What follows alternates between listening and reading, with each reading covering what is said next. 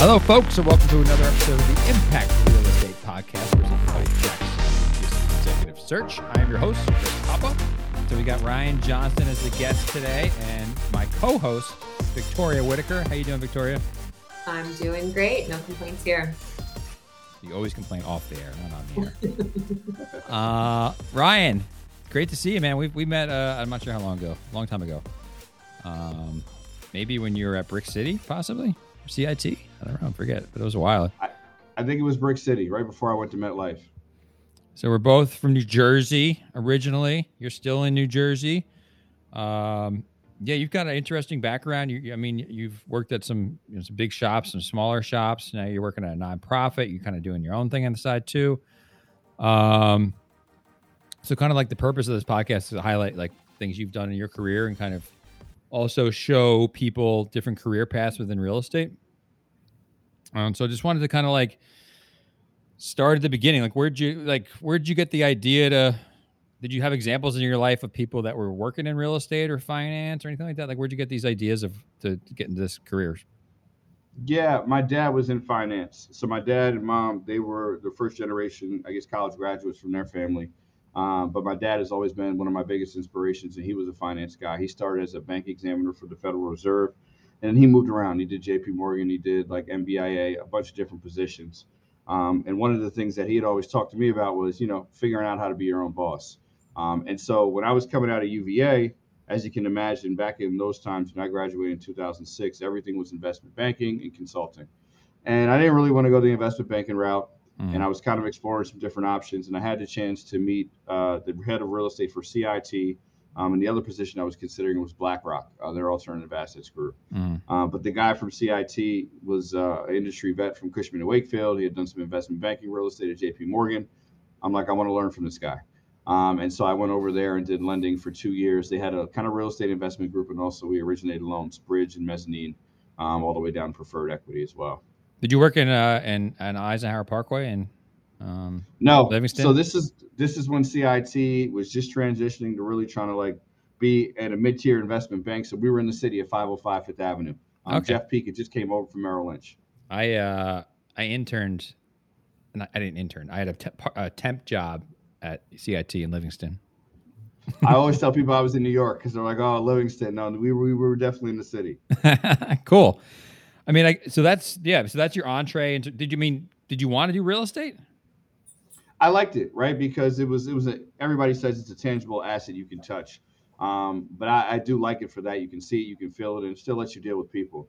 You know, um, and I, I, just like the chance that you can create some wealth there on your own as well too. There's a lot of opportunities, or at least there was, kind of when we were starting out in real estate back then. Yeah. Well, Victoria came out of real estate. Is that did you like that that part of it too? tangible part? Yeah, I think one, yeah, I think totally that being able to see it as concrete, certainly someone who likes to work with people, it's constantly changing, the market's moving, you get to learn every day someone's coming up with something more innovative and i think depending on the community and the geography you're in you really get to shift um, based based on the people based on people based on communities. So yeah i definitely agree. I, that's I, I, did like being in real estate because it felt pretty tangible both on the impact side but also um, just getting to see the assets. Yeah.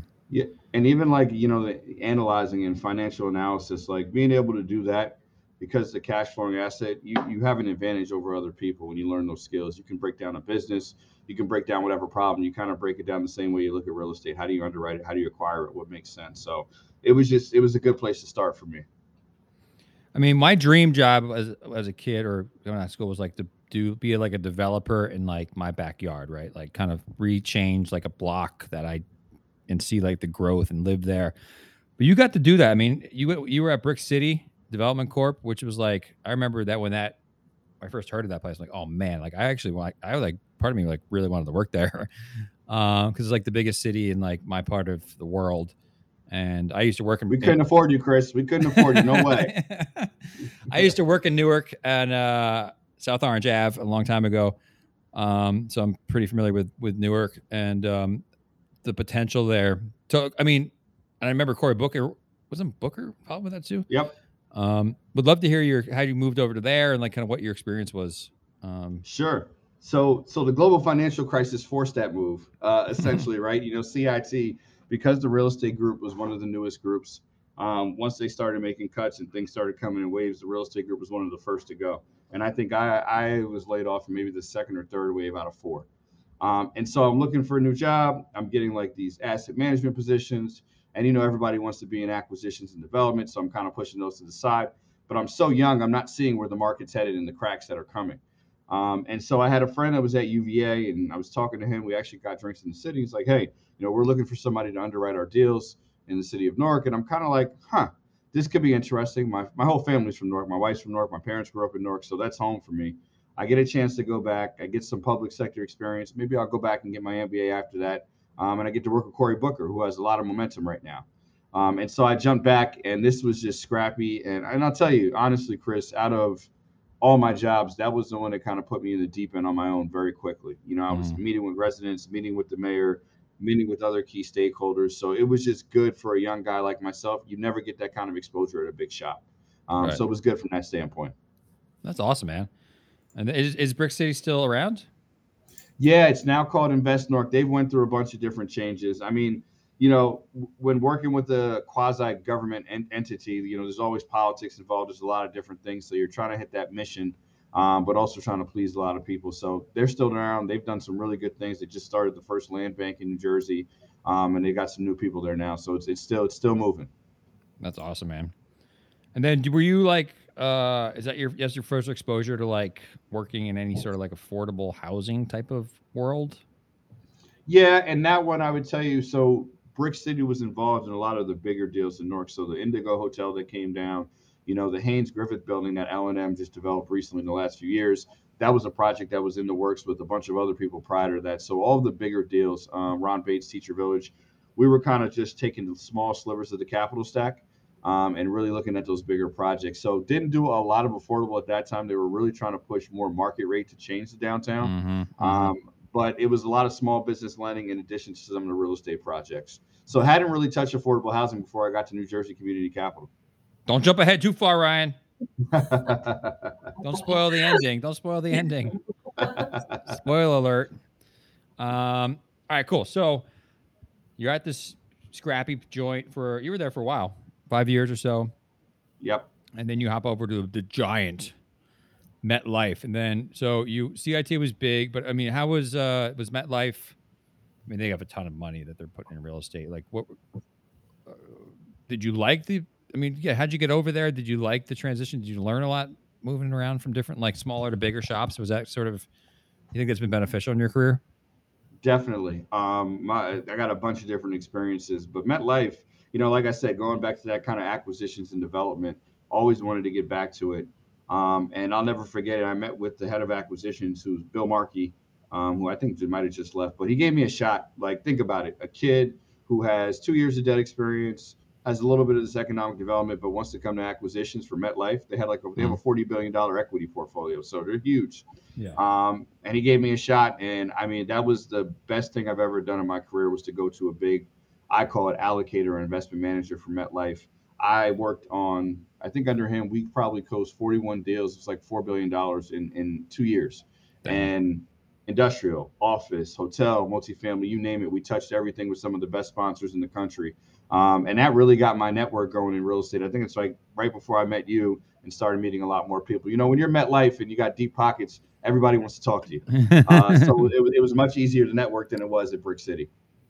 Yeah, I'm sure. Now you're on the map. Um, yep. And then did you like so yeah, take us through your career. Then you went to Brixmor a little bit, focus more on the retail side. Did, did you did you want to go to like a? Why'd you move over to Brixmor? So that was one. It was a really tough decision um, for me in terms of going to Brixmor. But I had left acquisitions for MetLife, the acquisitions team, and went over to Northeast Asset Management. And you know, MetLife has big core-like buildings, right? They're huge, Boston, New York, and uh, I'm like, well, this is this is going to take a little too long for me to get active.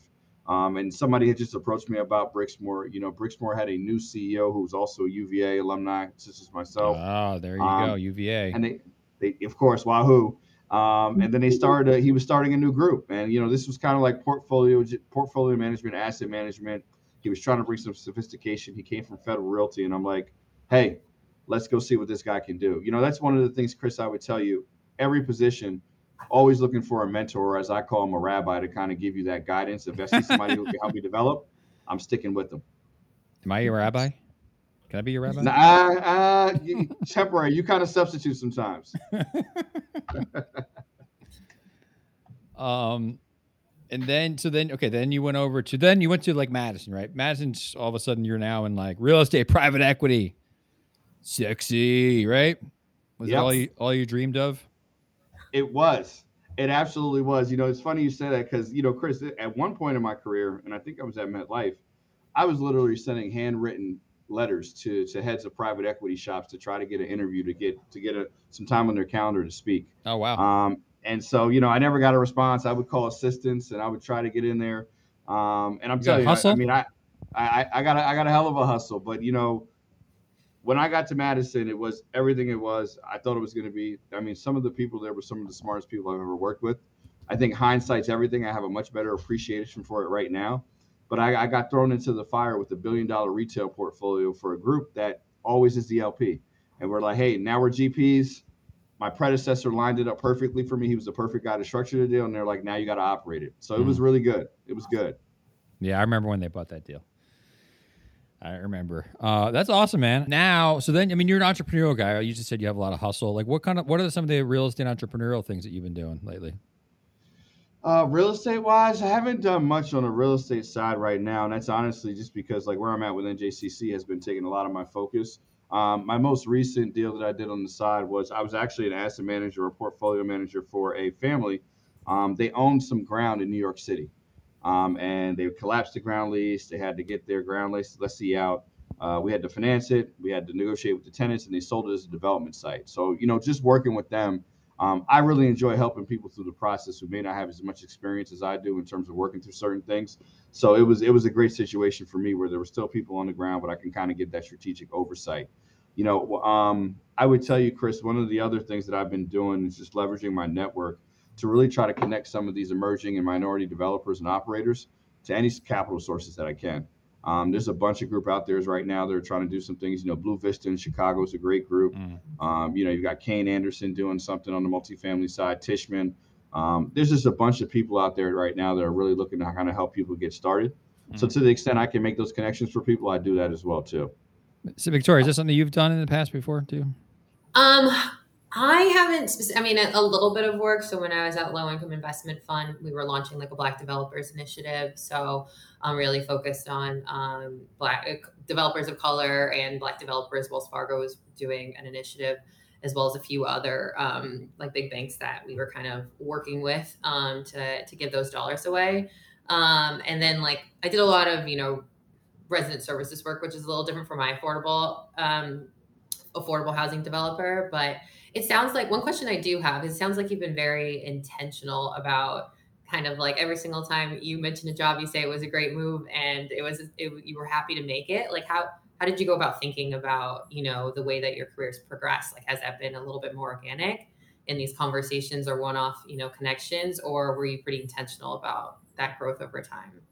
Huh. I love to learn and try new things, so it was a mm. little bit of being intentional. I'd, I'd go back to my father and we'd have those rabbi conversations like, what are you thinking? Why are you doing it? Um, I think he'd probably tell you, Ryan, you moved around too much. And a lot of people will tell you that when they look at my resume. Um, but I, I, honestly think those experiences um, were really important for me. Um, I do think that for other people who are thinking about moving positions, you always want to be able to show a track record of completing something, right? And so I think that's the goal before you switch a job. If you have an initiative or you want to lease up this building, you want to sell it, get it done, knock it down, and then move to the next thing. Um, I guess one question for you, Victoria, I, I, would throw it back to you. Some of those programs, right? Mm-hmm. You know, mm-hmm. especially with the Black developers, what do you think about how successful they've been? What do you think is missing? Because I, I, have some thoughts on that. I know a lot of people are throwing money at the problem. Um, yeah. What, what do you think? That's a really good question. And one of my colleagues, this is actually a question I was going to ask you. Um, but, you know, one of my colleagues was really thinking about um, measuring it's you know you get metrics and measurements right? And those can put a lot of stress on a nonprofit or even developers in themselves because then they're reporting all these things to someone. They have like five people on their team. They're already you know they're already have low resources. And then we're asking them to track all of these metrics that track to a very i would say like stereotypical traditional way that we see impact. But what we were working on were like an impact reporting that has a little bit more to do with like what do communities want?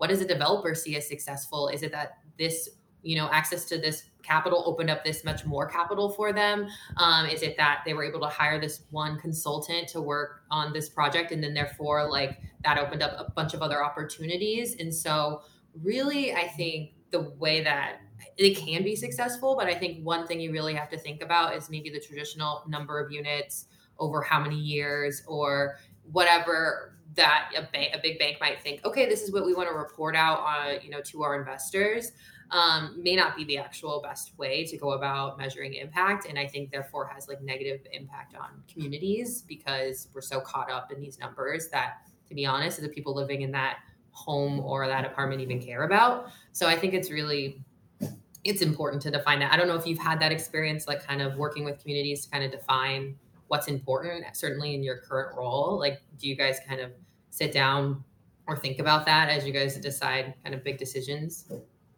yeah, it's hard. It's hard, right? Because you know, even even as a nonprofit, specifically with NJCC, you know, you still have a double bottom line. You still got to make money, but you got to hit the mission. You got a high cost of capital, and then like there's just a high cost of entry to play now, right? Whether you're an entrepreneur or a nonprofit, it's really hard for us to compete. We never compete in the open market for deals because there's groups that'll pay all cash or whatever, and they'll chase it down. And that's been one of the challenges for us. You know, we have to work with cities. We have to, you know, tax liens, tax credits. We got to be really creative but there's not a lot of meat on the bone. Um, and so just thinking about a lot of that's really difficult. You know, I think in terms of the minority developer programs or BIPOC, whatever you want to call it, I think there has to be entity level investments rather than deal investments, right? Because one, you need to be able to tie up a deal, but you also need to be able to hire people to really build out. You know, and I think it's a it's unrealistic to think that you give people money for like five deals and now they're really self-sufficient and that's just not like you know we're buying 10% of deals 5% you got to turn the deals you got to recycle the capital. Um, so just i think there's a need for more patient and low cost capital um, for some of those developers. Yeah. Well, hopefully they're listening. Uh, they say they are. We'll see chris may have the right crowd for us you know but i we're I, trying I, I to man think. and yeah. so what, what is your role there what are you doing there so at NJCC, I'm the managing director of real estate, but I, I love it, Chris, because like when you talk about being an entrepreneur, right? Like I said, we have a brokerage. I have 25 people that are, are working under me. We've got a brokerage, we've got property management, we got construction management, and then we're going out and buying stuff. We have a for sale residential ground up construction fund. We've got multifamily assets we're trying to ground, uh, build from the ground up, you know, but we started as a rehab and flip kind of uh, nonprofit. Um, we get large pools of non-performing loans. We take them through the foreclosure process. We try to pay people in if we can. If not, we rehab them and sell them and try to get first-time home buyers in there. Um, we have a big down payment assistance program that we administer, um, and we're trying to find more dollars for that. But that that's one of the things I would tell you. The, the single family market, um, you know, prior to the the big, I guess, influx of capital coming into it, really, really generational in terms of changing. It's transfer, transformational for communities with getting those home buyers and those houses.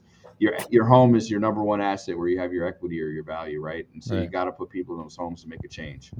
So that's the number. Yeah, that's a big wealth generator for like generations, right? Like the ability to buy a home. Um, and then are you folk? You guys focused on more like is it all New Jersey? Like any specific areas of New Jersey? Yeah, I mean, most I would say 80% of our portfolio is New Jersey. We do some stuff in Florida as well. We've been in Tampa, St. Pete, Orlando, um, and we had a big project in West Palm Beach that we just decided not to do, uh, building a 56 unit multifamily uh, shipping container project. Oh, um. But everything everything else is in New Jersey. Um, mostly, you know, we did a lot in Newark, East Orange, obviously, mm-hmm. um, and expanding right now to Trenton and Atlantic City. Atlantic City is really interesting as well. Do you have a passion for like? I mean, I, I assume since Victoria, you have a passion for it, like passion for like, I guess I don't know what the right word, giving back or developing communities, or or is that something that uh, was that something that you grew up with too? Yeah, always. Um, I mean, we just came from a family of you got to have a good heart, right? You do good and good things happen with good energy. I mean, I've been an AAU basketball coach. Um, I got three kids, but I'm always trying to give back, you know, even with some of the gaming stuff I'm doing. I think that the thing that attracted me to NJCC particularly is that it's a holistic approach, right? Like it's not just building rental apartments, which I think a lot of people do, and they say, "Hey, it's affordable." What other services are you offering to the tenants? Like, are you, we do financial literacy? We do backpack drives. We're trying to do a lease to own program. So really trying to help people because I think you can't jump those brackets without a career or without a real opportunity. So using that real estate to mix it with everything else is really the goal. That's why I like this job in particular. That's awesome, man. Where's your Where's your headquarters? We're in New Brunswick. I work out of the Newark office. Ah, nice. I'll tell you, Chris. It's uh, if I if I I don't know who's listening to this, so I'm not going to tell any crazy stories. No one. But let's just say, on plenty of situations, I've called my wife like, I can't believe I traded Park Avenue for this street right here in downtown Newark, and I've seen some crazy things going on. But I I love it though. I'm sure. You, where in Newark are you? The, so we're right by Lincoln Park. Okay. Not too far, just south of now of City Hall. Nice man. Yeah. Um, when you won New Brunswick too, and then yeah, how did can you tell me about the firm? Like, how did it start? Like, like where's who, where's the funding come from? Those they started 30 years ago, um, which has been tremendous. We literally just got a new CEO. I want to say five months ago, Burnell Hall. He came from Invest Newark, where where I used to be, but he's has a background of Goldman Sachs, UBS, um, and you know we started as a small business lender. And in 2009, this is when they expanded into, into the real estate market and started getting really active. Um, but the funding, I would tell you, uh, banks, foundations, um, other CDFIs that lend to us. So, you know, it's a really, really diverse source of capital. Um, I think that we could talk more about the capital needs, but the investment capital is there. It's more of the operating capital to, to service some of these programs where I think a lot of the funding should be going. Gotcha. Uh, that's awesome, man. And so, where do you see you guys? Where do you see your career going? Where do you see uh, NJCC going? Like, where do you? What's what's the next steps? So, you know, we, uh, like I said, we've been going through a lot of transitions right now. So, although I feel like I've stepped into a situation where I have my own vertical in terms of my own real estate company, I'm really like destroy and rebuild. Um, really trying to, you know, get through some of the existing projects we have. We have a couple that should be done with construction this year. Um, and then really looking to refocus. You know, again, I like that single family ground up construction. Mm. We also want to play in that multifamily market where it's like 10 to 100 units, really under the institutional radar where we can kind of take some of that scattered site approach we have and experience and, and maximize it. Um, but again, I think it's going to be place made, really focused, really targeted investments for us, slow and steady. And then, like once you get that built, you have the brokerage team there to go out and you find. Is it like you have to have specific like specifications in order to live in these houses? Is there some sort of no, you know, I mean, with fair, the Fair Housing Act, you, you can only ask so many questions, right, in terms of who you're putting in there. So what we do is when we sell a home, whatever we listed, uh, we have a buyer offer sheet.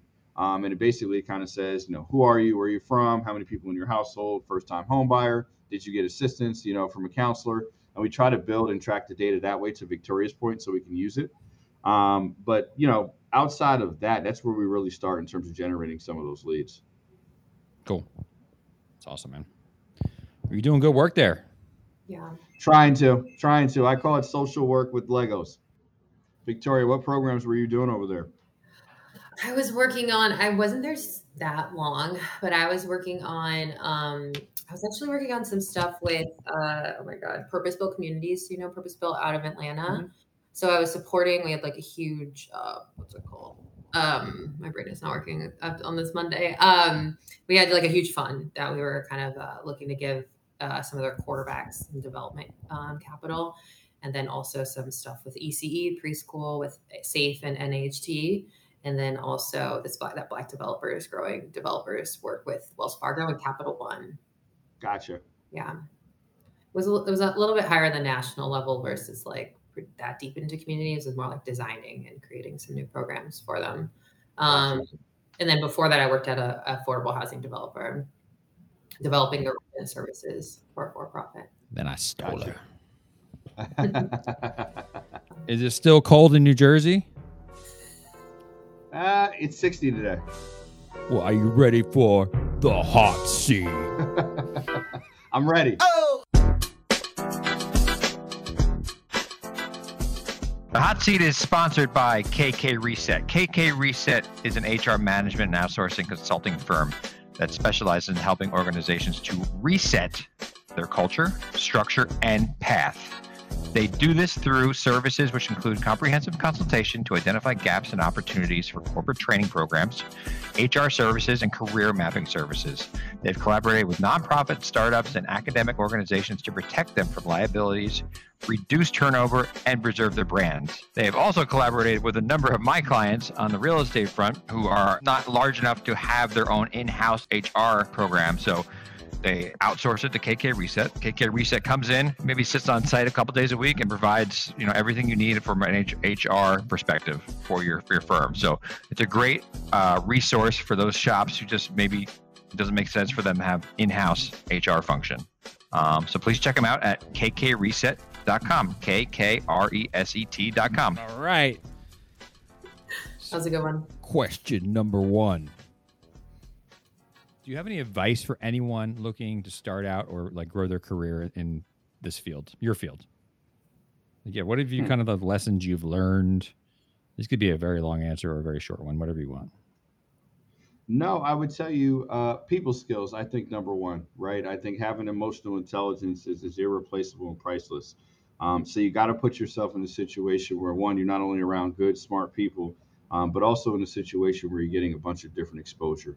Um, I'm one who people will tell you, they'll say, hey, you should specialize. I think, especially young coming into your career, take in as much as you can, get as much exposure as you can, and then start to figure out where you want to focus as you get a little bit further down the path. That's awesome. Yeah, it sounds like you've done, I mean, you have done some really exciting and, and impactful work. What's been your most memorable deal or project that you've worked on? Huh. That is a good one. Hmm. And I always go recent because I have, I have, so many different deals over the course of my career. I would tell you the one that I'm, I'm thinking about the most right now is called, um, we call it the PASF portfolio. Um, and we bought 83 units in Paramore, the Paramore neighborhood of Orlando, which is historically black and challenged neighborhood. Um, and when we went in there, we were buying these 83 units. We bought it from a slumlord who was basically, if you know anything about Orlando and Florida right now, price appreciation, rent appreciation has gone through the roof. Um, and so we went in, we bought these 83 units, we financed it with, you know, typical permanent kind of financing from a community bank.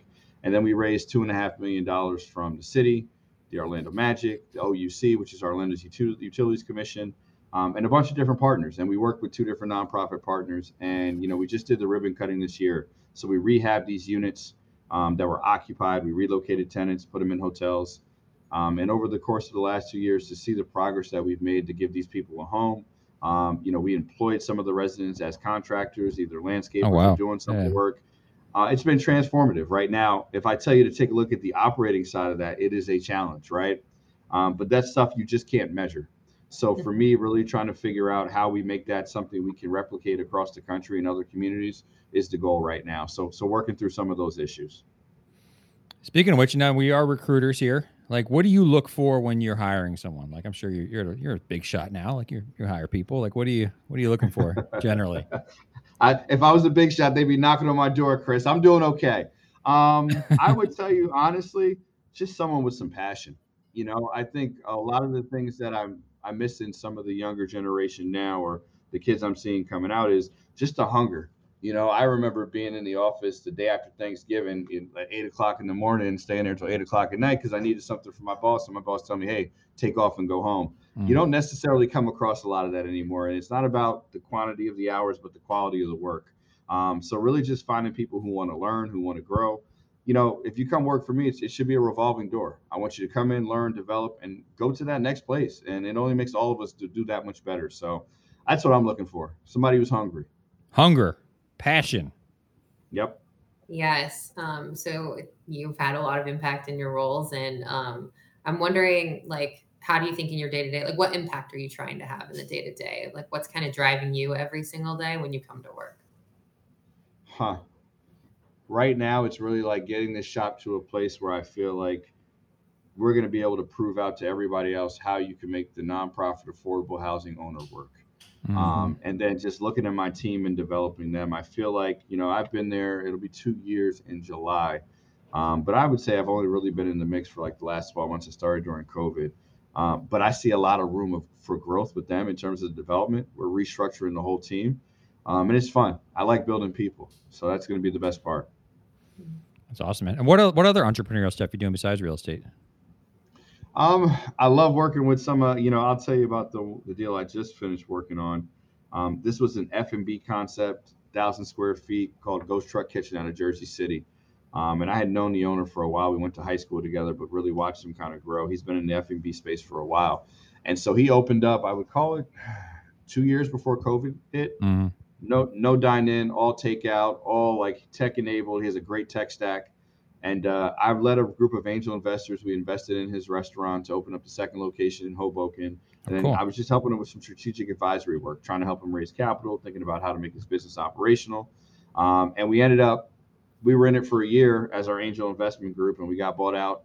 Um, he got a seed round, I would call, of investing. He's going to be opening up a bunch of locations, uh, and it was just fun. It was fun awesome, to kind yeah. of walk him through that process and work with him. And it, I didn't make much money because you know we probably spent more money on legal fees than we did in terms of the actual return. but the experience in itself was great, just to walk through it. You love that stuff? Is that something one of your passions? Love it. I love business, Chris. Like people, like they go home and they're like, I, I used to love basketball. I still love basketball. My son plays, but like I'm 24 hours a day, kind of grinding, trying to figure out something new and learn. So I love business. The most important question: What's your like favorite video game that you play? You said you're a video gamer. 2K right now. 2K all day long. Uh, I got a. I cre- my son helped me create a, uh, a player for my park, which is like where you go play on the blacktop. So we've been doing that. It's been great. You know, I I did that gaming. I have a gaming company that I invested in. Um, because of the connection I was able to create with my son. Like I just Oh, saw him cool. and his friends on Fortnite, and they were playing. And he, I have a 12 year old, so if you ever seen trying to get him to clean his room, you got to you got to dangle that that controller yeah, out in front yeah, yeah, yeah. Well, that my son's 11, so he's just got here. Yeah, I get it. Uh, awesome, man. That yeah. I'm just, that. Any other cool investments? Ghost Truck. I've heard of Ghost Truck Kitchens. I think. Yeah, we we Chris, like, we got to get him out there. You know, I was trying to help him find some of the larger real estate investors because the concept just works for residential, it works for office. Um, and again, you know, those guys, some of those guys didn't want to give him the time of day, but I'm telling you, that's going to be a brand people are going to know about. He was one of the best operators out there, hmm. It's a great name. Ghost Truck. definitely. Well, Ryan Johnson, good to have you on here, man. You're the managing director of real estate at NJCC, New Jersey Community Capital. Thank you for sharing your story here, man, and great to reconnect. Thanks, thanks for having me, Chris. Thanks, Victoria. Thanks, Ryan.